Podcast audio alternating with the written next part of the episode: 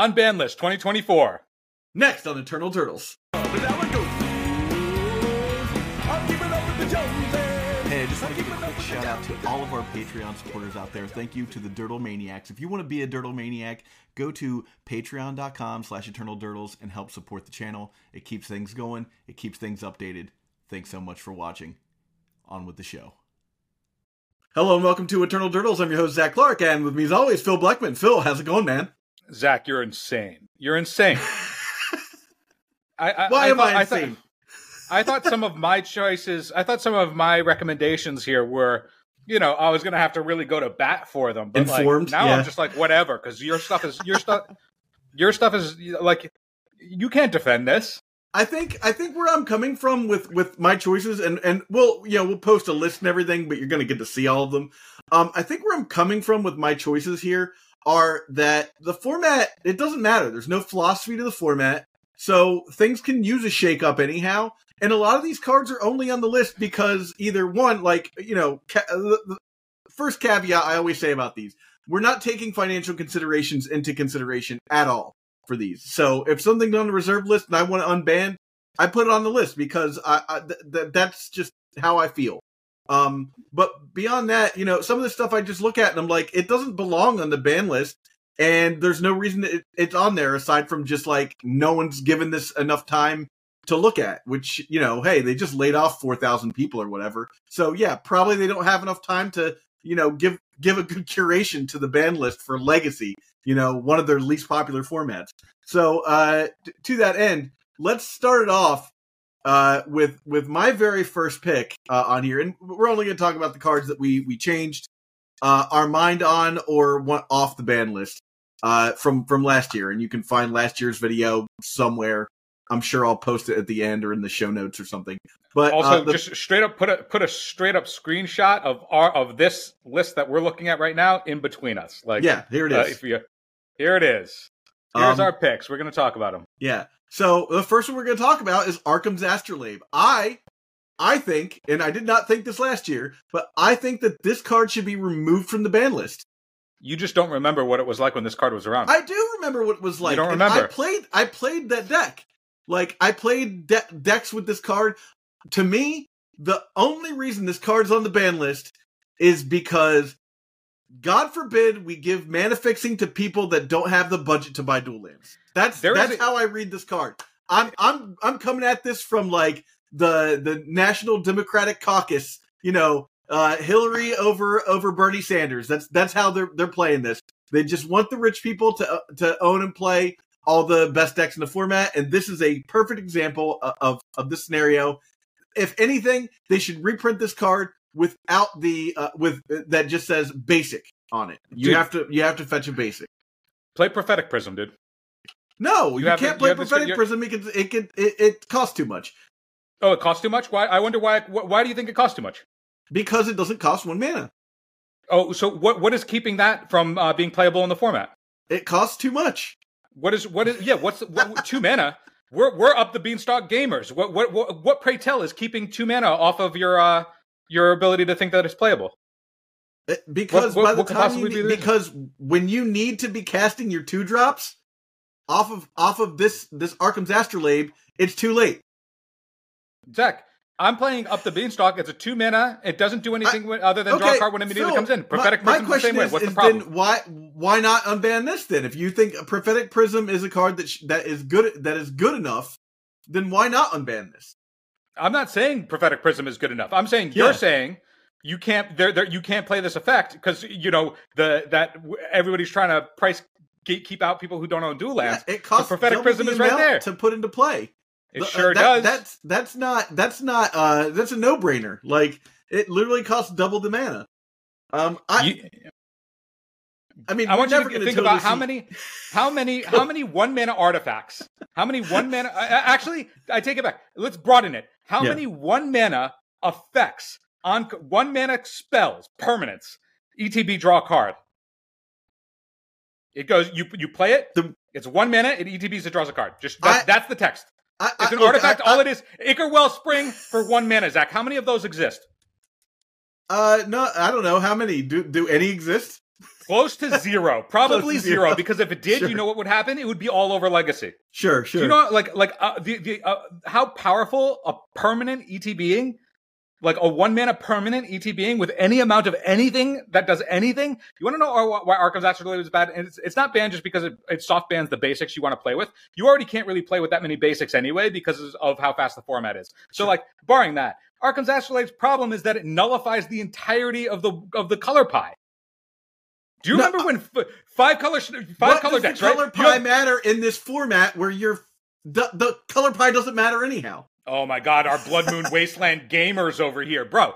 If you played, if Yeah, it- perfect do you remember example. what this deck? This card removes all of those decks from the format, which uh, to me are trash decks anyhow. I'm sick of Th- seeing stompy decks that play Blood Moon as a crutch. Like if you're a real deck, play it like make a real deck. Don't just throw four Blood Moons and four Magus of the Moons into your deck. That's Zac- that's BS as far as I'm concerned. you're the type of you're the you're you're showing me that you're the type of person that's like, oh, I have an ailment. What I need to do is get another ailment to make it so that I don't feel the previous ailment. You're like, you know what's really toxic? Blood Moon and Wasteland. You know what we should do to fix that? This other really toxic card instead of getting rid of the toxic things in the first place. Can, can Like, I can are- I go full you- MC Escher real fast I- and put a hot take inside of a hot take? Sure. Um, the reason why this card was banned is because people were sick of seeing snow-covered basic lands, and they didn't get to see the basic lands they love and hold dear in, in the format. And and uh, if this card's had had a mana value that was like you could only use it on basics instead of snow-covered lands, it would be unbanned. Uh, I think it It wouldn't. would not- I think it you're would never remembering. have been banned. I should say. you are distinctly forgetting the play patterns of what this card generated. You you remember the decks that it was in? It was in like 14 color Snowko, dude. You want to know what like run is one of the top decks right now? Thank you, Snowko. Oko made this made this a uh, good card because it turned into a three three. We can we don't have Oko. We should have this card back. Yeah, I'm sure that the four and five color decks would love to have just an impenetrable uh, mana base of unwastable uh, cards that you can also just make five. Every land is a rainbow land that can't be wastelanded. Like to that end, to that end, I do want to say, if uh, in all fairness, if we go to a five color mana base with this card, it's going to make Leyline Binding less castable because you're not going to have to lean so far into having all five colors out.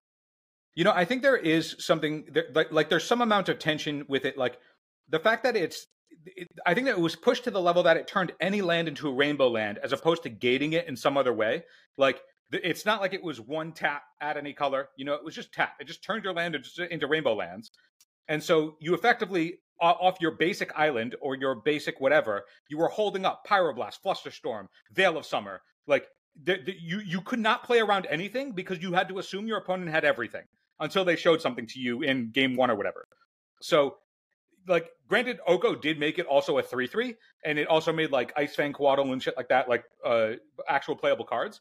But I, I don't, as as toxic and terrible as I think fetch lands are, I think it's worse if you are also, if, if we have to deal with wasteland right? If everybody's like wasteland's like force will it's a check on the format like you have to have it. You can't you can't ever envision a world without it. Well then you can't have something like this that then removes that check and then maintain the check because then you either have to be playing that check or you have to be playing Arco, Arcum's Astrolabe. So there you've no seen you've seen through my the hole in my whole plot. You've you've you've lifted the curtain uh, uh on the great powerful Oz here. I want this card unbanned so that I can start playing eight cast again. Because Right, yeah, people I won't mean, be able to play Wasteland, and thusly eight, eight, eight cast will be much better. The one thing that I, I want to just caveat here throughout uh, this entire list that we're going to run through Yeah. is that a lot of it is based on like what we talked about in last episode about like the stresses that the format is being applied with right now. And one thing that is appealing about Arcum's Astrolabe, where when you said yes, the first thing that came to mind is I was like, oh, maybe that's interesting because it can't be tutored off of Urza Saga. And I was like, oh, that's kind of cool. Like, there's maybe a space to like play in where Urza Saga isn't just this thing that's, you know, getting every making every other thing that would be reasonably playable just actually busted because you have it. You know, you have as many copies as you want attached to a Grave Titan. Mhm. Like, that's where my head initially went. But then I went back and remembered the play patterns of Arcum's Astrolabe, and I was like, it's actually like I, I think that if there was a, a, subtle adjustment made to Arcum's Astrolabe, if it didn't draw the card, if if it did something else instead, whether that's you know scry or whatever, uh, if if there was, you know, if it was maybe castable off of like a particular kind of snow mana as opposed to colorless snow mana, like if it was like you can only cast it off your snow colored forest, and now we're actually mana fixing, and it's like okay, well if I don't have the Arcum's Astrolabe on turn one and I'm putting a basic forest in my deck, is that punishing? Like, there's a little bit more space where, like, if they just dialed another knob on it, like maybe. I think as it stands, I would not unban it. I think I think like making it so that you're giving the this the blue soup decks that are already playing all of the colors anyway because they're they're just everything is power crept to the point where you have to. It, it, I don't think that it would promote anything healthy or fun or interesting beyond like yeah you can have your Emry and you know goblin engineer loops. Yeah. All right. So uh a no for you on arcum's astrolabe yeah. that stays the same. I changed my mind from last year on arcum's astrolabe to a yes. Let's go to the next card a card that i changed my mind on and and i think a lot of people are going to be surprised that i changed my mind on this. Uh deathrite shaman. We both have this as a yes. Yeah, I would. Deathrite Shaman is not a card that I'm like, oh, it's very obviously easily unbannable. I think it's one of the cards that I want to see within the the pressures of the format now. I think yeah. at the time, like you, you know, all the cards that it may have checked were too busted, like Treasure Cruise and all that stuff. It was too good. I, I think the format is is a bit different now. Like the if you think about like the threats that we were playing alongside Deathrite Shaman, it was Young Pyromancer. Yeah. Like at the time, that was the hotness. Was also playing it alongside Young Pyromancer. I get you had Git, Git Probe and Cabal Therapy as like an incentive for that, but like the best two drop you had access to at the time the, in the decks that were playing Deathrite Shaman was Young Pyromancer. Now it was also played in Elves. It was played in uh, you know Maverick Abzan style decks, but like those decks, like Abzan and all that, it can have some help anyway. Whatever. Cradle Control is like, you know, a tier two, two and a half deck. It's fine. It's definitely playable. Top eight at EW. Like, you can certainly do it. Uh, it, the fact that it's a one-two, so your Bowma- it, Bowmaster doesn't just check every single mana dork out of the format that isn't delighted halfling, which I, in my mind, delighted halfling is just incentivizing uh, snowballing, uninteractive, yeah. whatever. Like because like if you play a delighted halfling, you're not trying you're trying not trying to do anything that's interactive with the opponent. You're trying to do the thing that's like I'm just going to do something and it doesn't matter what you're what you do, right? And I think if anything, I think delighted halfling, even though not as powerful as Deathrite Shaman, is actually the worst design. So, uh, oh yeah, I, I mean I, I, agree. The design is is less it, it's less fun and and it's also like slightly not as good um, yeah. But it's it it leads to sh- it, relatively shitty play patterns. Um, I yeah, I, I think that Deathrite Shaman w- within the the confines that we have now of like how much more powerful the format has gotten since it was banned. Like it was banned in what 2018. Let's go with 2018. I think it was banned in 2018 because it survived top. Yeah. Because um, probe it was banned at the same time as probe, okay. and I, I, I think that Deathrite Shaman, it, it, you know, never lived in the fire design era and I'd be interested to see what it would look like in with given the way the way the format looks now. Like you can go turn one Deathrite, turn two, like if if you're on the play and you go okay, turn one Urza Saga go, mm-hmm. and I'm like, all right, I'll play this Deathrite Shaman. And you're like, all it's right, I'll funny play to think about how, how how this would have not survived. Uh, like let's say it survived up until Oko, they would have banned this instead of Oko. I, I, it's just like they the other cards We'd still be dealing with Oko. Like if you compare like where the other cards that are like the powerful one drop plays, mm-hmm. it's like is Deathrite Shaman more powerful than Dragon Rage Channeler? Yeah, yeah, no, it's, it's I, I perfect example. Like, is Deathrite Shaman more powerful than Ragavan Ragavan? No, I'm gonna say emphatically, absolutely not. It, it, I mean, like, there's definitely debates because like they they incentivize different types of play, but like if Dragon Rage Channeler is the bar and we're willing to do that, like Deathrite Shaman doesn't draw you cards. It's disruptive and it's a mana dork. It's a it's yeah. a Birds of Paradise, like assuming that there's something in the yard, but it's not guaranteed that you have access to all of the things that you want at all the time. Like I thought that like if we both have Deathrite Shamans on the table, like that dance of like who that game of chicken is more interesting than if we both have Deathrite Shaman's are just turboing through it's, our deck uh, every turn. It's interesting you mentioned that, Phil, because I think the advent of Deathrite Shaman as a card that people wanted to play actually came after um after the energy field, Helm of Obedience, uh, Rest in Peace version of Miracles kind of just went away forever, right? Because that card was uh, unplayable when one of the most popular decks in the format, which it was at the time, uh, stopped playing the card that just made you have a squire, you know? Yeah, I, I mean, the only other one drop that's played in the format right now at like a legitimate level that doesn't do something effectively when it uh, ETBs or, or when it like the turn it enters the table, like you can argue Dragon Rage Channeler doesn't, but like Dragon Rage Channeler Bauble is like one of the most common plays. Like it's do it's it's getting some amount of value. Like it's a three three most of the time, very uh, very early on, and then it is evasive and you don't interact with it. Like Deathrite Shaman at no point draws you a card.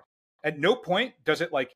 I, I mean, I get that it's doing different things, but like I think the the power level of Deathrite Shaman is just embodied in our minds because we contextualize it at the time when it was the most busted thing. Like the other deck that was really powerful in was actual factual elves, and that deck is gone. Gone. It's gone. Goodbye. It doesn't exist. Your glimpse of nature, uh, glimpse of yeah, glimpse of nature, right? I'm forgetting the, the card. card's name That because the I haven't card. seen that Yeah. play. glimpse of nature. Your glimpse of nature, uh, nature elves gone. Doesn't Yeah. exist. Right, and if they any player that does that is playing Glimpse of Nature Elves is the equivalent to that deck, like I am to Miracles. Yeah. It's dead, and just- you're the only just player an doing old it. man yelling at clouds. Right. Yeah. And, and So- like, if anything, I think of all of the cards on the list, like, is Deathrite Shaman very good? Yes, but it was also at a time when all of the other cards were way worse. Yeah. Way So, worse. I, I would call this a very uncontroversial take as far as like what what uh, as far as the unbanning of this card is concerned. I do want to say this, uh, and and we can move on to the next card. Um, you convinced me last week that that this card probably doesn't belong on the ban list anymore. So of course, watch next week if you ha- or last week if you haven't. Um, last week's cast, but um. My final like thought on this card, the reason why I like twisted myself to saying like fine whatever you can have it back is because uh, there is no philosophy for this format. So removing this card because of ubiquity or whatever like it doesn't make any sense to me anymore. It's the same and that's why that's also why i was like okay well if we can have this then we can have arcum's astrolabe. Like one to me is the same as the other in, in that regard. Um but uh it's the fact that like this was removed from modern because of of just t- there were too many there was too much of it right? Which is weird because modern didn't have a there's too much of this uh like philosophy. They were just like we just can't have it's the win rate's too high which is fine. But this was uh removed because everyone was just crying about it uh me included. I i, I probably still would cry about it to this day because i don't like the card. I think the design is terrible. Um i would love to see it back at back in modern. I might play modern again but uh, I I removed it from my my hate list because I was like, there's no philosophy here, so who cares if this gets unbanned? We can have any one drop we want. Um, Yeah, I, I, I'll wrap up the Deathrite Shaman thing by saying I think Deathrite Shaman was a fire designed card before fire design existed. I think Yeah. if it were printed, if it were printed now, we'd be like, "Wow, this is really powerful. It's really good." But like, there's there's choices to be made. Yeah. The dance is interesting. The disruption is is meaningful. Like, yes, you can you you burn them out of combat, but like, it, it's really like just look at Deathrite Shaman. Like, if Dragon Rage Channeler was printed back then instead of Deathrite Shaman, and it was banned the same way that Deathrite Shaman was around, and then Deathrite Shaman was printed in Modern Horizons 2, and that's what we were playing with now, and we were looking back at Dragon Rage Channeler, wouldn't we be looking at Dragon Rage Channeler the exact same way and be like, that card was insane? Like, Yeah. surveil every time you cast a, Yeah. a, a non creature spell, and then it becomes a better Delver? That's insane. Yeah. Right? We would be saying the exact same. In, in my mind, I think that we would be saying we would be talking about it very differently. I think it's a it's a uh, it's a victim of its era in that it was uh, ahead of its time because it's way more powerful than anything back then.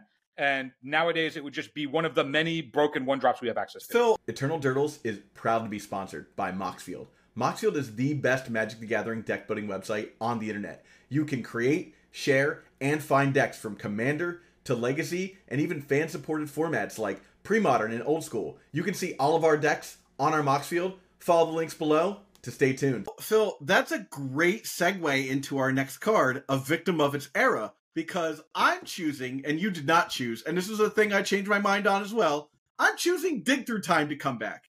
I think it's time to allow Dig Through Time back in the format. the decks that it was great in, uh, Miracles played it for sure. Um, but the decks that it really excelled in were like Sneak and Show, and that deck is all but dead now. I haven't seen a Sneak and Show deck in years. So if if the big thrill for playing Dig Through Time is to bring back a deck archetype that barely exists now, I'm cool with that. Yeah, I could see an argument for Dig Through Time. My issue is that like I I think that anything that incentivize like if Dig Through Time did wasn't just straight delve, like if it was look at the top eh, cards equivalent to the non-land cards you exiled. My real thing with Dig Through Time is that like you know Uh, subsidizing fetch lands even further is hmm. really where I'm just like, there's just no way.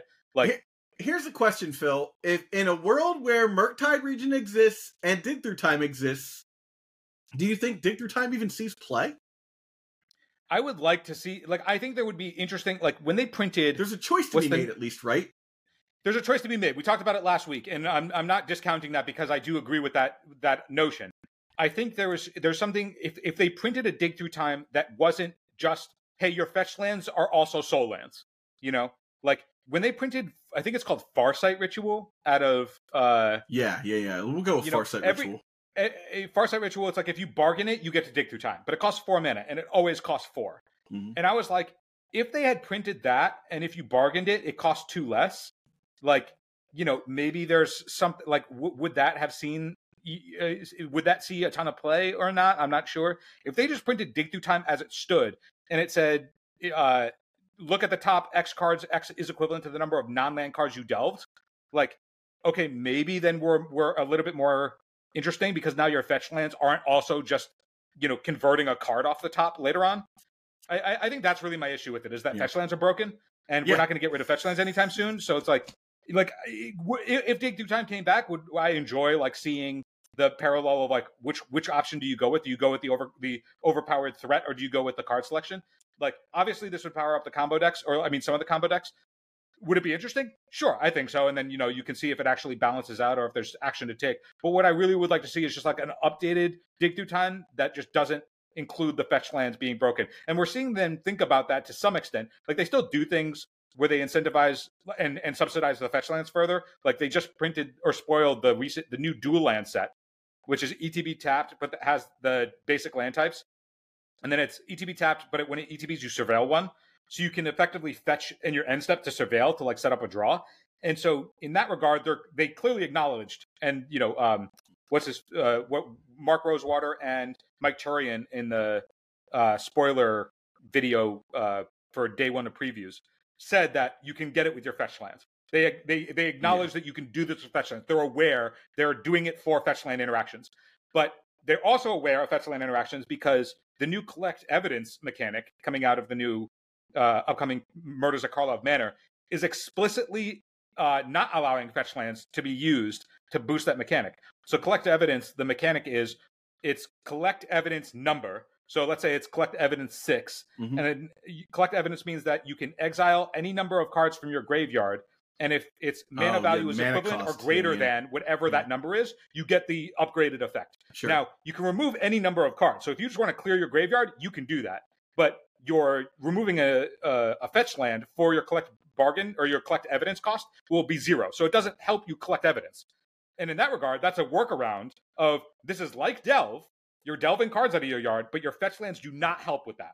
Yeah. And if they're working in that space, I would love to see like dig through time, collect evidence eight, or dig through time, collect evidence seven, or whatever that number actually looks like, right? Yeah. I mean, for dig through time, it was six. So if let's say it was it was six blue blue, and it was like this card costs less for every uh, all the for, evidence for, for the mana yeah. value that you collected, right? Yeah. Like if, equivalent to collect evidence, collect, collect evidence X. This card costs X less to cast for the amount of evidence sure. you collected.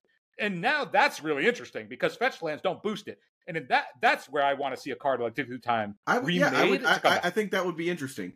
Um, yeah. So, well, with that said, I think we've we've uh, we've gnawed all the meat off of the dig through time bone. Yeah. Um, I, Phil, I learned today um, a really great uh, idiom. Uh, one of the guys that I I was uh, working with, uh, one of my like one of the like experts that I was working with uh, today, uh, is French, and I, I have to assume this is like a French idiom. So a lot of times he was he was going to he was like you know instead of saying like here's the big reveal, he's like, so when you open the kimono, which is just a wild like concept, it's just like it's a real weird visual. It's like open the kimono, you know. Anyhow, uh, to open the kimono uh, on the whole drawing two cards for two mana thing, uh, expressive iteration. You said yes, I said no. I just think it's like expressive at the time. There was nothing to compete with it. Mhm. Now, now you're up. You're going up the beanstalk. Well, my I- I- stance this- here, uh, and I'll let you go go on further than this, but my stance here is no because, dude, it's the same thing as dig through time, but it is always two mana. You're not going It's- as deep for sure, but like you're getting two cards. you are more often than not getting two cards yes but that the, the the incentives of how you are now granted like expressive expressive iteration is probably the worst variation of this kind of effect in that it's incentivizing only in exactly what delver wants to do uh, which is just play proactive things that you know you can just apply you just cast stuff you just do stuff.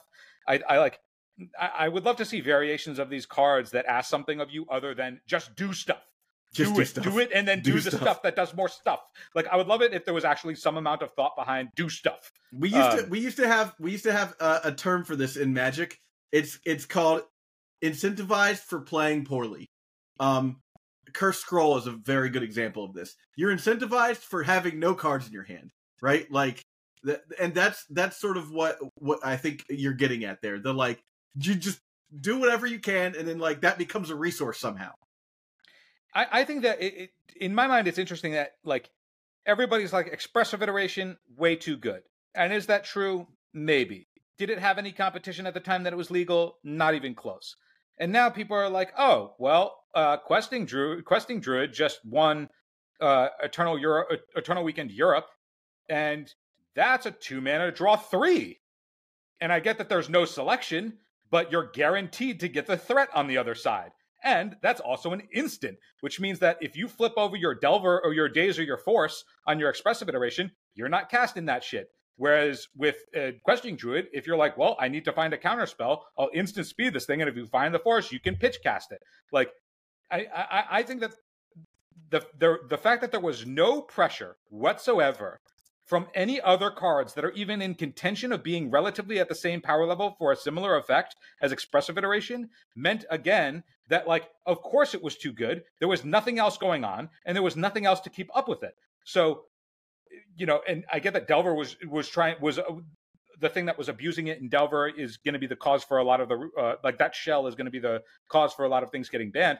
But like hey man everybody was like oh, it's so dumb because you can play Mystic Sanctuary and get it back, and then Daze picks up your Mystic Sanctuary. And that's one of those things again where I'm like, is Daze then the problem card? Because that's the one that's compressing the format. Expressive wasn't compressing your format. I mean, was Expressive keep making it so that those decks had fuel to keep up? Okay, sure, but is Questing Druid doing that too? Questing Druid won a tournament. Nobody's calling for that card to get the axe. But it's also because Questing Druid isn't the only option. People were like, oh, I'll play Grixis and play Orcish Bowmasters. There's a choice to be made. And I wonder if Expressive Iteration would be in a similar vein. Yeah. I don't know. Is it too good? It might be.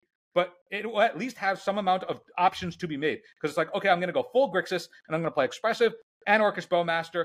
And then you're a full turn slower. Yeah. You are your clock is a lot slower. You're not applying nearly as much pressure as like just the straight, you know, blue red aggro delver list, and that's interesting. I don't maybe hate, maybe I don't slower hate that idea because I would like to see the deck slow down a little bit. You know, like I, I'm sick of uh, like I'm sick of having to immediately have an answer or win the game like within a turn or two. You know, Like there, there's there's some amount of that already being seen in that there's there's the questing druid rug version of it of Delver. Mhm. Then there's the Grixis Orcish Bowmaster version of Delver. Granted, these are the same shells. Play patterns are the same, but like the interaction points on those two slots are different. Like they're critically different. But then there's also the four color monstrosity that's playing both Questing Druid and Orcish Bowmaster. And that deck maybe plays out a little bit differently too, because it's way grindier. It's trying to do more stuff at two mana. The mana base is way worse, but the power level is higher because you get access to those cards. Like, okay, throw expressive iteration in the mix. What happens then? make spell snare great again. Does Questing Druid just get cut altogether? Does Orcish Bowmaster just get Yeah. removed from that list because you want to be cleaner and you're like, I'll play the slight green splash and just play all of these expressive iteration effects? But then if you're playing all of this card draw that's not affecting the board, then are you going to be way slower? It's like when you remove that stuff, you're just like, okay, here's your Delver precon. Yeah. The only cards that are legal for it, the obvious best options, there's your deck. And you don't have to think about anything. This it's like back when uh, everybody's like, oh, I missed the time where you could play Bug Delver and Rug Delver and Grixis Delver, and there's all these different flavors of Delver, and it's all the same shell. It's doing the exact same play patterns, but there's enough little spice differences that everybody's like, all right, There's- you want Chinese, you want enough, Japanese, you yeah. want Szechuan, right? And it's like, what type of Asian cu- what type of Asian cuisine would you like? And they do, they are meaningfully different, right? Yeah, Like if you go agreed. out and have Szechuan versus if you go out and have sushi, you're going to have a very different experience. Now, it's it's if I say, hey, do you want to go out for Asian cuisine tonight? And you're thinking Szechuan, and I'm thinking uh, sushi, then we're gonna we're on very different stratospheres, right? Yeah. Very different. And I, I'm like, if if if that's satisfying enough for us as a community with one archetype of a deck, then throw more spice in there, man. Maybe I want Thai food. Yeah, perhaps. It's a it's interesting metaphor to say the least. Um, but yeah, uh, uh I, I Delicious I and unique very cuisine, much into- Zac? What's that? delicious and unique cuisines as a metaphor. Yeah, What yeah. can- It's the best kind of metaphor. is, it is a great metaphor. Um, I'm still in the camp of, of no of no way Jose. Now, uh, I do want to bring up a card that I changed my mind on from last year, uh, and that's Gataxian Probe. And the the reason for this, Phil, is because it didn't get banned for any real reason I can tell. Like it wasn't in a deck that was like winning every one of it. Like it got banned at the same time as Deathrite Shaman just for reasons. Grixis Delver was the best format, best deck in that format, and it was uh, four of in that deck. It was Was also it a four, four of in. in Grixis Delver? Yes, I don't think it it, was- was. It was. It was four Jajaxian Probe, four Cabal, three to four Cabal Therapy with Young Pyromancer. It was also in Storm as Okay, uh, Probe that's Cabal with Therapy was young busted. pyromancer. It was like giving it- like, are we in a world where like getting a one one off of one pyromancer for for two life matters anymore? it it was in every single deck that uh play that, every combo deck that just wanted to look and see if the coast was clear. You want to know why Jajaxian Probe was banned and why it should I never brought come up, back? I brought up the reason that they they said. So I'd like to I'd like to read that uh, before Go before it. you tell me your reason that that it was banned. Uh, and so in the last paragraph here, while Gataxian Probe's impact on the legacy environment has not necessarily reached a boiling point, it is a strong contributor to the, set, to the success of the most popular decks.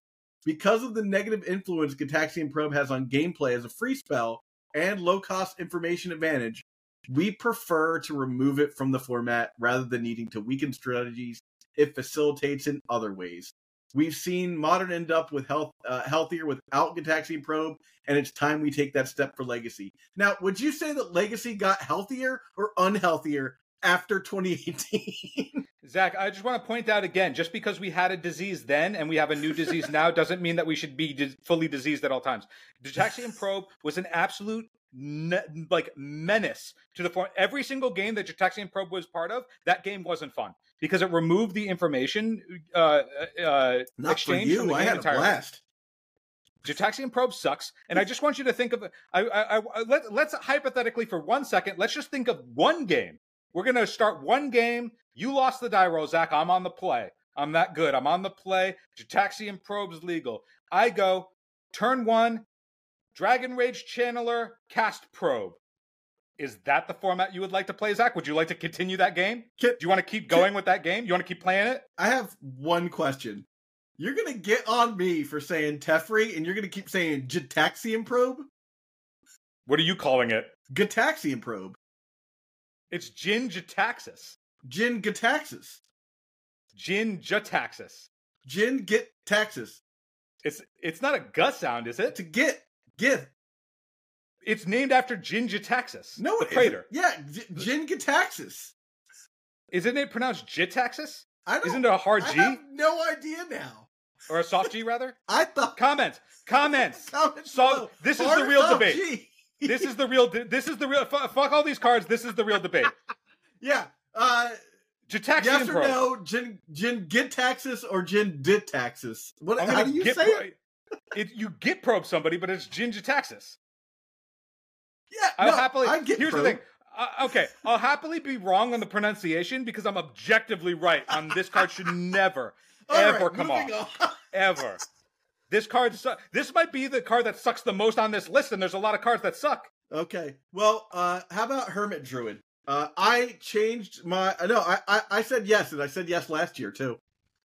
I think this card. Uh, I I said no. I mean, granted, it's a one-one that has to untap, but I said no because it's just another one of those cards that, for like quality of life purposes, it really just destroys any any kind of interesting gameplay if you lose the die roll.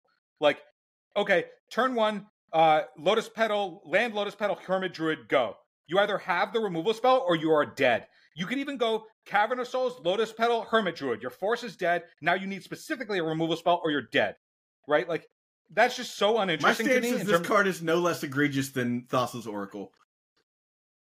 I agree. I, I mean, I'm I'm fully on board with Yeah. banning Thassa's Oracle because Yeah. it's uninteresting. But like, I, I don't think Hermit Druid is doing anything to make the format more interesting or more fun or any of the decks that it would be part of anything other than absolutely degenerate and not looking to do anything other than kill you immediately. And eh, that just doesn't.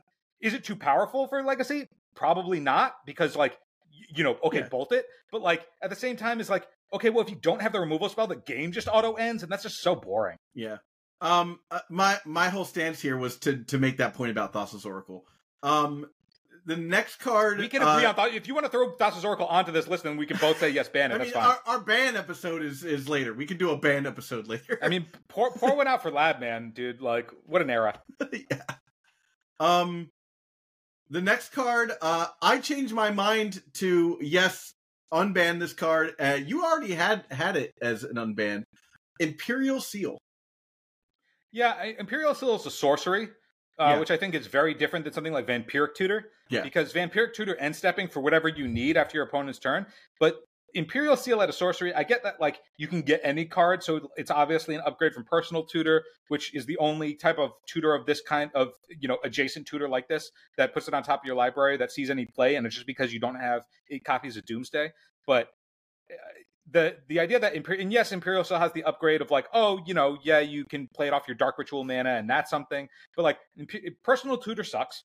Every Doomsday player that uh, plays Personal Tutor will tell you how that's the worst card in the deck, and if they didn't have to play it, they wouldn't.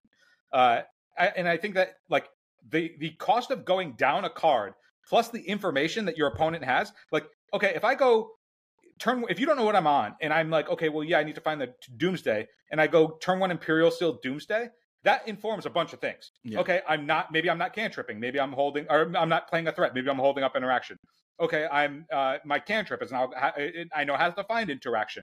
You, maybe there's there's other things to be said if like Imperial Seal becomes a meaningful part of the format because of all these mono black decks or whatever. Like maybe you play more stuff that interacts with the top of the deck. Like if you go turn one Imperial Seal, and we've seen that Portent has showed up not just in my decks, but actually in winning deck lists. Like Yeah. it was a two of in that Delver list that won uh, Europe. It's like Imperial Seal, go. Okay, Portent you, right? Like, oh, there's actually a huge cost there. Not only did you go down a card, but now you're not even getting it, right? Yeah. And then there's there's counterplay to be had. Like, I think Imperial Seal would be interesting to come off. Is it too good? Maybe, but I really doubt it because Yeah. going down a card is just so so devastating in the world we live in now. I don't think it does anything interesting to the format, but I also think like, hey, they just they just reprinted this card. Like, sure, why not? Yeah, I, I think that like the if Imperial Seal, I, I think at sorcery speed, if anything, I think it's probably underpowered by Yeah. the, the the the way that we play today. uh, I, I think it would be interesting. It would open up some amount of deck building space that I think is kind of interesting. And there's counterplay to it, obviously, because it's a sorcery. You go down a card, which is you know the most punishing thing you can do, and I, I- think it would be interesting to come off. And now that they've reprinted it, the financial barrier that we don't care about isn't even Yeah. you know all that all that much of a hurdle. Well, speaking of cards, they should reprint into Oblivion. Uh, both of us have yes on unbanning Library of Alexandria. Yeah, reserve list, so they can actually do that until they do do away with that stuff. But But Uh, come on, yeah. cowards. I think the only thing that Library of Alexandria, like when we talked about it last time, Lorien revealed didn't exist. And nowadays, your colorless mana source can fetch you a colored source, which is, you know, uh, something that's that's something. interesting. Now we can play But I- for Library of Alexandria with no consequences. I, I get that, like Library of Alexandria, like if you're on the draw and you have access to four library, and then it's like, okay, maybe you're on library plus Lorien revealed, and like that's maybe too good. But like again, if you were just if, if Urza Saga was printed instead of Library of Alexandria, and Library of Alexandria was printed in Modern Horizons 2, and we looked back and we go, can you believe Urza Saga existed? That Yeah. card was absolutely insane. And like Library of Alexandria now, You're like, Like, ah, draw the, the- card, the- whatever. the, the, debate would not be Yeah. close. Yeah, no, Urza right. Saga is so 100% so far and away in my mind infinitely more powerful than Library of Alexandria because Library of Alexandria is good in only and exactly the circumstance of I am on the draw and I have it in my opening hand. Yeah. Maybe you are on the maybe play- on the play and you're on it's in your opening hand because at least then you get to your draw step and then you draw a card. And but then you're playing off curve. That's a that's, a consequence. It's true. It's true, but it's it's not bad per se. Um I'm just saying that you know, it's not obviously it's not as good as being on the draw, but like do you want to be the deck that has to be on the draw? Screw playing off curve. If you're drawing an extra card every turn, who cares? But it's a colorless mana source that like the only thing that you can do with colorless mana in this format is the land cyclers, as as far as I'm aware, beyond like, you know, play a grindstone or whatever. You could But, put like- prophetic prism into play, bro. Dude, that's on turn two though. So but but oh, li- yeah, Library is that not good enough? That's not. Yeah, I mean, you just get dazed, right? That was what I was alluding to before. Is Yeah, that yeah, daze yeah. is your problem. Oh, okay, so, yeah. but listen. Fair. So, Library of Alexandria, like, let's say you were on the play as the Library of Alexandria deck. If you go Library of Alexandria, go, your opponent can be like, okay, wasteland it, Wasteland, right? Of like, course. Yeah. the, the, the same way that if you went Urza Saga on turn one, they have, I, well, I'm, I probably got to wasteland that if I can't deal with the constructs. But like, there is no doubt in my mind that in a pound for pound matchup between Library of Alexandria and Urza Saga, Urza Saga is leagues, leagues more powerful. be, I, I'd be interested close. in seeing what the format looked like if if you could build like a four of library Al- Alexandria deck with the land cyclers. I think I think I would be interested in what that format would look like because it would feel very old school to me, and maybe that's just because it's one of the better cards in old school. Um, but I think I think it'd be interesting to see if you could grind it out with uh with Library of Alexandria if you just had access to enough resources. like you looking at vintage as just like the only i get that library of alexandria is restricted in vintage but like if you just look at that the, the space of where that play pattern is of colorless mana source plus Lorien revealed you have to play wastelands you, wastelands you have to play your strips nobody reaches Nobody- for library of yeah, alexandria. it is just not existent at all Yeah. and i get that it's a one of and it's in and if you don't draw it in your opener it's bad and it may be different if it's a four of but like that has never been experimented with in a meaningful format that like in our our modern lifetimes and it is laughably underpowered by comparison to Urza Saga. Do you know- that, like Phil, that Yeah. there was a point in time where Maze of Ith was restricted. I do remember that because I played and I and, and I get it because I've now played enough of the older form the older locked formats Yeah. where you're like I can't believe Maze ex- is is a is a card and again again that's People another one of those to cards where like rant like we rant now. They used to rant about how insane it was that this card that you spent no mana on could stop a creature for the whole game, and you want to know why? And because at you the time you're God and stop my next creature. because at the time your creatures didn't have static effects that punished your opponent for taking game actions didn't atb to draw some amount of It's true. value. Like it was an entirely different world. Your creatures the thing that you were paying for was power and toughness. Yep. and that card turned off power and toughness. Where like Maze of Ith, maybe you see it in played in lands you know as a two of or Can you imagine like if Maze of Ith was a card that people played and were like, and Dragon Rage Channeler just existed during that era? They'd be like, I don't care. you want to know what like where where, where Maze of Ith got it right though and i get that they don't print lands anymore that don't make mana but like the fact that okay it's a land but the the, the cost of it not producing mana was actually the was interesting Yeah. trade-off that you had to make and it's like i think now now that we're on the urza saga kick of like it being actually the most busted land like think about all of the busted lands that exist in the game you have bazaar you have mishra's workshop you have Seafarer's Quay, i guess you could argue Adventures Strip Guild Mine. House. You have Guild House. You could argue Strip Mine, but you that you know what's like? it- It's like you have Bazaar, Mishra's Workshop, Tolarian Academy, and fucking Urza Saga. Yeah, I mean, That- that's it. That's moving my on. Uh, Is, this, is a land banned? Is it Urza Saga? No, then it doesn't need to yeah, be Yeah, it doesn't matter. Um, all right, moving on. Lurrus, the Dream Den. I said, sure, take it off the ban list. I don't care. Companion's too broken. But this was banned when Companion didn't cost three mana. Am I right? Uh, it was banned, even when it had three mana. It was banned in Vintage, my guy. I know. uh, Well, it was banned in vintage, which is wild.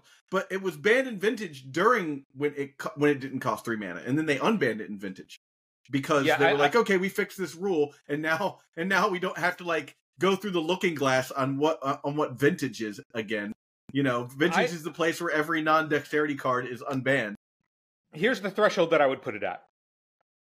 Lurrus of the Dream Den without companion. You have to play it in your deck. You have to run it in some number. Is it powerful enough for Legacy as it stands? I think we companion? talked about that last year because this is this was one I didn't change my mind on. But I think now, like with three mana companion, like I don't care. Like someone's just gonna be like, okay, I paid three mana and put this into my in, into my hand, and, and like a Delver deck's gonna be like, cool, well you're dead. You want to know how insanely powerful Lurrus was? In that you don't ever have to draw it until you want to. Hmm. The, one of the top decks in that meta, obviously, it was all Delver because you know Lurrus is only incentivizing the stuff that Delver is already the Yeah, best at course. doing. You want to know what people did? What top decks did? They played Meddling Mage to name Lurrus. That's how powerful it was. You played the card just to name the card that was free, so they couldn't play it. Lurrus of the Dream Den's effect is individually unique. There is no other There's no other card, card, that does yeah. what it does. It is like the card of Lurrus, even without companion, just the effect of pulling any CMC uh, permanent of two or less from your yard every turn does not exist as a parallel anywhere. The closest thing is Emry. That's it. Yeah. That's the closest thing is Emry. And Emry is uh, Library of Alexandria on a stick. Yeah. Um. All right. Well, uh, you know, I like I said, I'm not hard hard about uh, that card in particular. I just think I I just didn't change my mind from last year. You want to Um, know what I get to do if I if I have access to Lurrus? Hmm. I can still play all of the busted cards that are, that that uh, aren't creatures that aren't permanents, right? I'm gonna play up the beanstalk Lurrus, and you want to know what I'm gonna put in my deck? No fucking win conditions because I don't have to. I can do everything Yeah. to stop everything that you're doing, and then when you're done, when you're ready to tap out, then I'll reach into my sideboard. Yeah. it's too good. All right. Uh, the next card we both agreed on, and we agreed on last year. When will they unban mana drains? Zac, after all of the hostility that we have had in this cast, which has pretty much in, only specifically been derived from me, targeted and only specifically at you, which I, I now, you know, post uh, mortem apologize for, but I'm happy that we can agree on mana drain. Mana drain. I mean, you know, uh, i- if nations can come together on mana drain, I feel like, Dude, the, the, the, the two arms me man. You, me, mana drain. Yeah, yeah, exactly. Um, yeah, I, there's not much more to say. Like, what what would change? Uh, the only the only difference between now and last year is that people would play uh the One Ring off of this card, which just incentivizes you to actually play this card and, and maybe give it a home. Yeah, I just think that a two mana counterspell is just so like you. I get that even there's the, like with the conditional upside of like maybe you make colorless mana after the fact, but that would also presume that you're playing like let's say you were playing counter like actual factual counterspell in your one ring deck and like the fact that that's not even a remote consideration even in the slightest if anything uh the one ring only incentivizes you to play more free counter magic so you'd be on force of will and force of negation before you even touched a, a, a spell that costs mana Yeah. like that's the, the format is so fast that it's only incentivizing free counter magic because you can't afford to Rashad and port yourself by holding up counter magic that may not line up. We've had that conversation with like spell snare and stuff. Like the cost is just too steep because the threats end the game way too fast. Yeah. You you can't afford to not be using your mana, particularly if it means that there's a card that is otherwise effectively dead in your hand. So the the idea that you would spend you would do that for two mana it, it doesn't have cycling. It doesn't have another uh, alternative other than pitch casting it to the better counterspell. Yeah. So if if counterspell isn't even in you know counterspell is like okay maybe it's fine in modern, but like it is not remotely close to playable in legacy anymore. And mana drain, I don't like. Even if mana drain came off, I think it would have the same outcome that uh uh what's the storm card that came off that I can't even remember. Mind's, Desire. which is funny because that was a card. Uh, let me let me just look because that was a card I think we agreed on last year that we didn't care about. Like I I think, think Mind's I think we said maybe. Like we were like, yeah, Yeah, like- whatever, maybe. Mind's Desire ran into the unfortunate fact that they printed Beseech the Mirror, which is the most busted thing they've better. ever printed for Storm yeah, we both Dark said Ritual. maybe about but- Mind's Desire last year. yeah, I, I, think Mana Drain would have a similar thing where the initial dopamine hit of getting to try this card that you haven't gotten to play for a long time would be really exciting. Yeah. And then the more and more people played with it, the more and more they'd be like, "Oh, maybe I should cut this for some for this thing." And then eventually you'd get down to zero copies. The way that Storm was like, "Oh, I'm going to play yeah, my Desire." It's like my Desire. It doesn't matter. It could be it could be brought off the ban list, and it, no one no one would care too much, but it would have you'd have uh, a, a resurgence of people trying it. Bryant Cook would try it in Storm. for the meme. Mana Drain? Like. No. Tony Scaponi would try it in PO. Yeah, there you go. Um, all right. Uh, so uh, here's a list of cards that didn't change for us at all. Uh, these were the same as last year. Uh, Mind Twist. I said sure. You said no because who needs that nonsense in in uh, in Magic? And I kind of agree with you, but at the same time, I just don't care. But after losing yeah. to uh, uh, after losing to a mono a mono black pox deck uh, last week. Uh, you know what? I, I kind of agree with you now. You have Hymn to Tourach, which is arguably better than Mind Twist. Yeah, I get exactly. that. Like, if if Mind Twist is ever better than Hymn to Tourach, then it's just uh, the game is shitty, right? Like, if at any point it's it's it's Old the degree fun. of this being better than Hymn to Tourach, that game isn't fun for anybody, and I just don't see a reason to like incentivize anybody to try and have that kind of gameplay. Sure. Uh, the next one is Mystical Tutor. You said yes. I said no. Mystical Tutor, I, I could definitely see myself being very wrong on. I imagine that the cost of going down a card is really steep. And I know that the uh, people who have played uh, Personal Tutor, again, when we are talking about Imperial Seal, the difference of this being an instant, even though it's for instance and sorceries as opposed to any card, it being an instant might mean that it's too good. It's closer to Vampiric Tutor than it is yeah. to uh, Imperial Seal. I mean, for the deck it's one of those. It is better than Imperial, uh, better than uh, uh, Vampiric Tutor. Right, but the only deck that would want that currently at the moment is Doomsday. exactly and only Doomsday. Now, it, w- w- could this open up some maybe other space for other combo decks? Like, would would Mystical Tutor give High Tide a bump, or like you know, is, are there decks that we don't even know because like Mystical Tutor would help them give the consistency that they need to actually see play?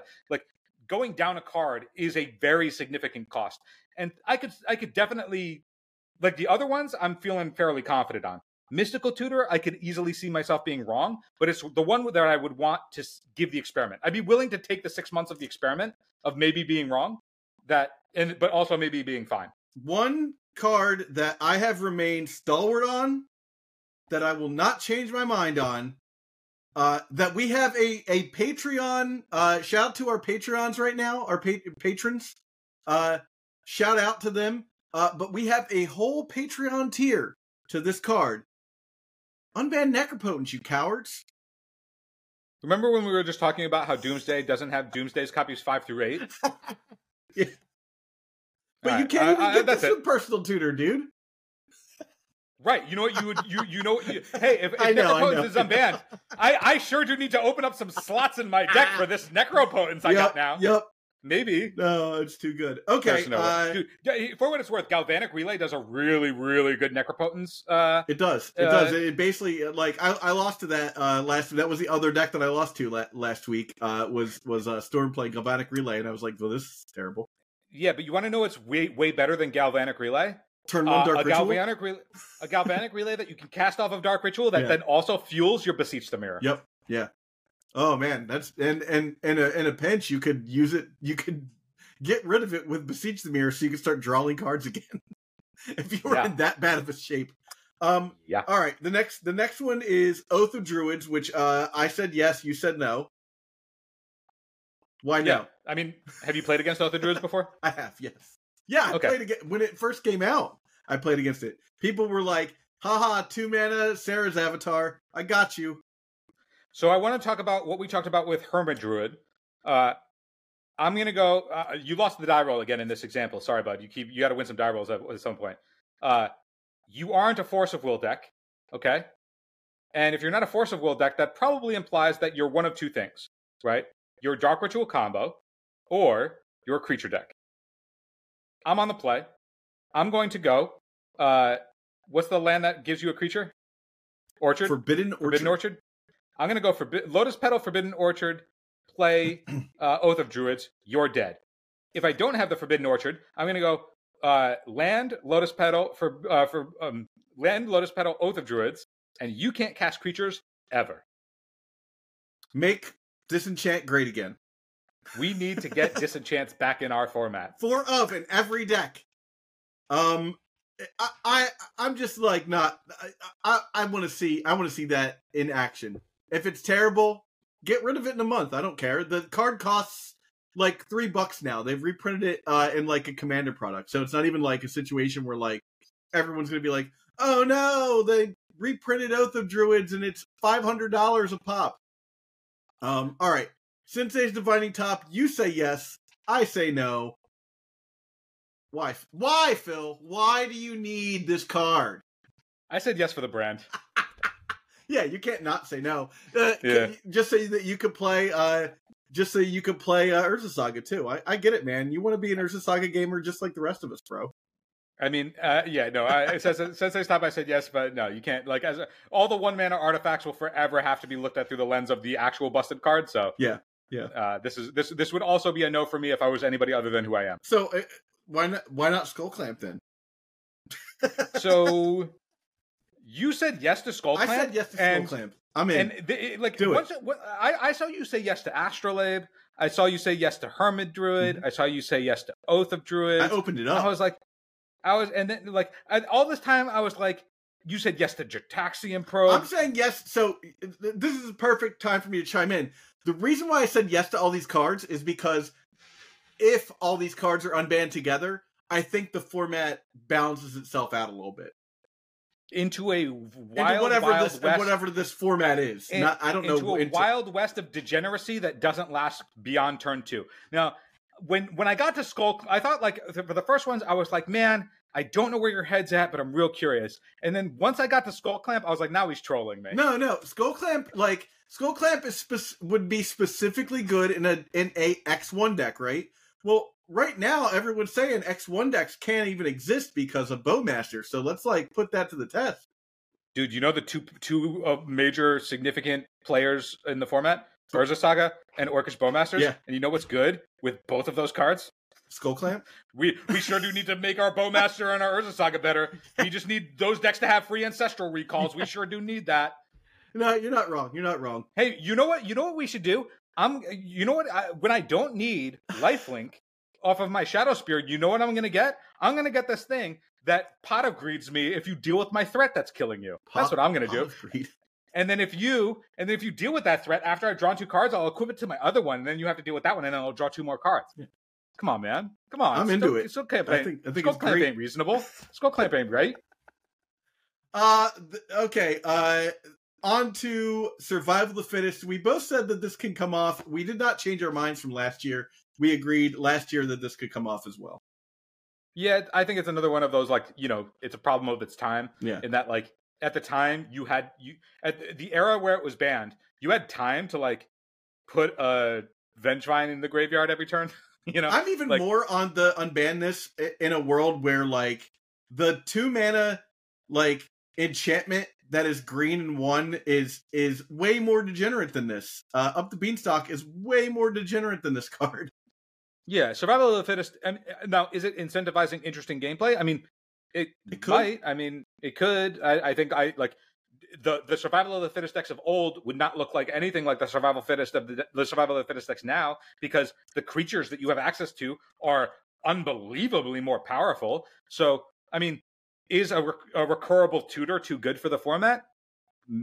Maybe. Like I, the only thing that I, uh, the only home that I think this goes in, uh, you know, immediately is like maybe there's some tension with the green sun zenith decks or like, uh, you know, maybe the the cradle control decks like cut their, you know, uh, We get like their a weird fiend artisan. Eng- English breakfast variant in Legacy. like maybe they get rid of their fiend artisans to play survival of the fittest instead like maybe there's that upgrade and maybe that they don't need that and it isn't really doing what we would want but like is it too powerful i don't think so Hmm. probably not like is would it would it oppress the format no way So the only card on here uh, that I included that we both said no on was a card that I changed my mind from last year, um, and that's Time Vault. I think Time Vault should should remain banned, uh, just because like that's that's nonsense. Who? yeah What? What was I drinking last year that I thought that that would be okay? I love that you were like, you know what? Uh, I'm gonna I'm gonna open my four up time vault deck with my Urza sagas that'll fetch me I my think, keys I think that's what it was, Phil. Is that like I hadn't, I had only been really messing around with Urza Sagas for like maybe like three months at the time, and I wasn't fully on the boat of like this card is just bonkers. You know what it is? It's it's it's just a faster, uh, cleaner, more resilient painter. Yeah. Well, on top of that, uh, Phil, um, Time Vault in in a world where people are playing uh Beseech the Mirror, Time Vault is is like literally just the other card you need to win. Yeah, I mean, the, I'm saying that like the closest thing know? that you have of like the two mana artifact plus one mana artifact win the game is Painter, but Yeah. that's a six mana line or a total of six mana. Even though Urza Saga does, you know, discount it and tutor you, Urza Saga would also discount and tutor you here, but it's instead with Urza Saga a three mana line, Yeah. without Urza Saga a four mana line, and that is too strong because, you know, obviously. because yeah. Um then uh I, apparently we had another one that uh, uh, one of the two of us changed our minds on uh I did, or probably. or i just uh didn't realize what was going on.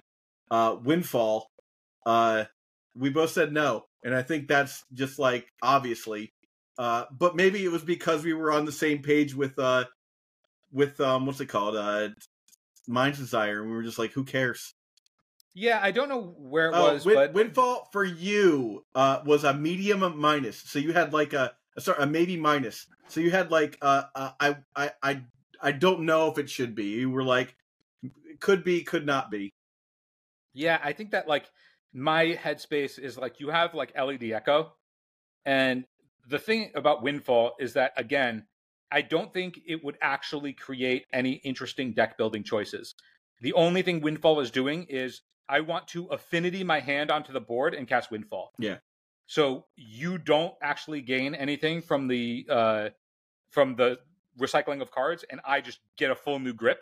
And there is no other more powerful incentive other than only exactly that Yeah, and that is not interesting. It's not fun. rewarded And it's for not something playing that I think Magic anybody needs to poorly. They call that. So like it, it, it- it's similar like when Day's Undoing first came out, people were experimenting with like affinity listed and Day's Undoing to like offset the same way that you would with like the same way that you would with like Timetwister. But the difference of you get to draw like if your opponent has more cards than you and you get to offset that, it's different than we both equivalently draw seven. And I think that it's just not going to like. Is it too powerful? Maybe not. But I don't think it's. I, it's in the mind twist category for me of just like who who wants that? Why? Wrenn and six, I have as a yes, unban this card. You have it as a no.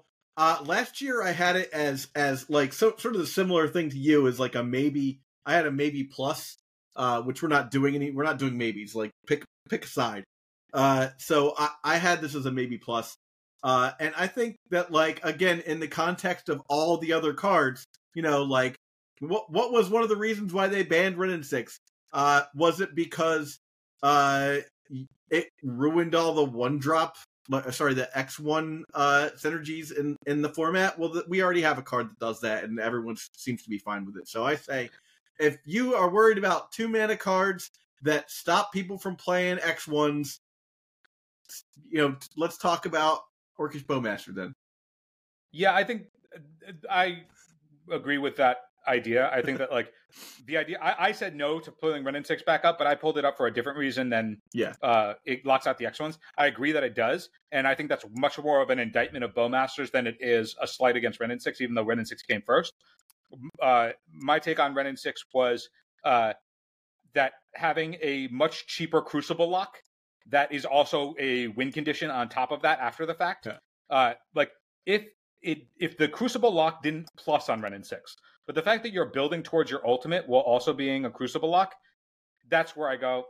Uh, is it all that compelling or interesting? Like, I feel like Wasteland is you think if they switched the two of them it would have been it would have been different if you had what if if it was if it was plus one to do a pointed damage to a, a creature planeswalker player right to any target um and then the negative two was to get a land back from your yard do you think that that would have been a card that would have been you know better or better for the format i should say No, it's still it, it's still degenerate just because it's it's it's another one of those. It's a it's a two mana hard to interact with permanent that locks you out. But this one it locks out in multiple ways. Like Bowmaster is probably getting the the the nod in that like you know there's the the fail safe of like you can still cast your cantrip it's just going to cost you you know your entire life total Yeah. uh whereas like Wrenn 6 is just like okay i can never actually leave a non-basic land exposed uh and you know is it is it good? Like should there be more tension against the decks that have bad mana bases? Like maybe that's more interesting than like you know all the blood moon effects in that like you're incentivizing ancient tomb decks instead of you know Gruul decks or decks that have access to red and green. But like it's never actually honest red and green. And again when you were talking about how oko you know is what pushed astrolabe over the top uh do you remember like the most powerful versions of the Wrenn and six decks it were it was a two basic Yeah, island two basic swamp it was a, yeah it, the deck played two basic island two basic swamp Delver at the time.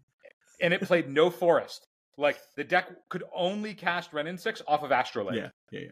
So like if that's a, a nod to how powerful Astrolabe is, like you know, but then once Wrenn and six was, you know, again, Wrenn and six was that two mana thing that Bowmasters now is currently occupying, where we went from Wrenn and six and then we went to Expressive Iteration and now we're at Bowmaster, maybe questing Druid because that, you know, but like, uh, it? Could Wrenn and six come off?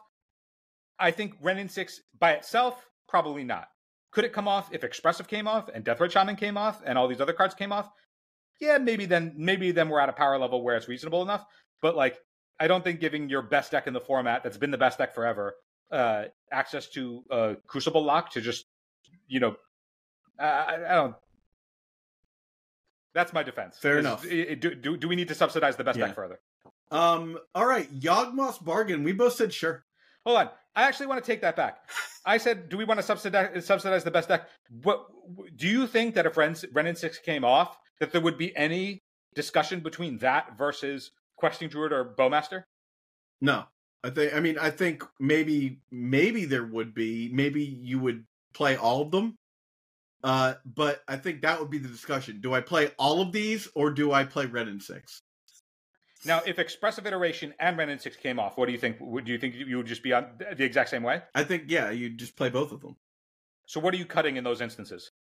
Um, you're probably going more mid range. You're probably like playing like a soup deck instead of like a Delver deck.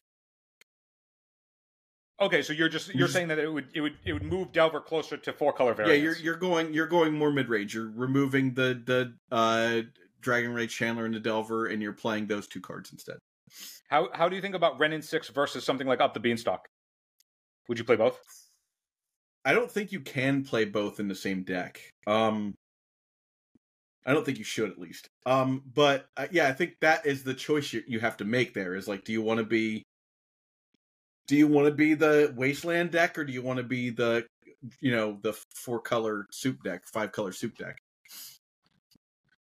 I, I mean, I, th- I think th- this is actually so. Wrenn and six is the one that I want to hear from most now in the comments Yeah. on this because like I came in thinking that there's no way, but you know, talking about how like the other stuff is powerful. Like I think one of the most interesting parts about unbanless discussion is the pressures that are applied by that context between what are the choices that you actually make and actually diving a little bit deeper into like what do those decks look like Yeah. because if you're like okay maybe questing druid and Wrenn and six because they're in color but then you actually have to commit to green. You can't just play like the one-off trop, and you know it's fine to cast the creature when you have access to it, but otherwise you're just doing it for the value. Uh, but then like okay, Wrenn and six, and if you're playing Wrenn and six and expressive, and you're upping your curve, like expressive iteration is going to punish you for upping your curve because then you're going to have more like you're not going to convert two cards in those instances. So maybe that's interesting. Uh, like okay, you know, is Wrenn and six Wasteland lock? Does that incentivize?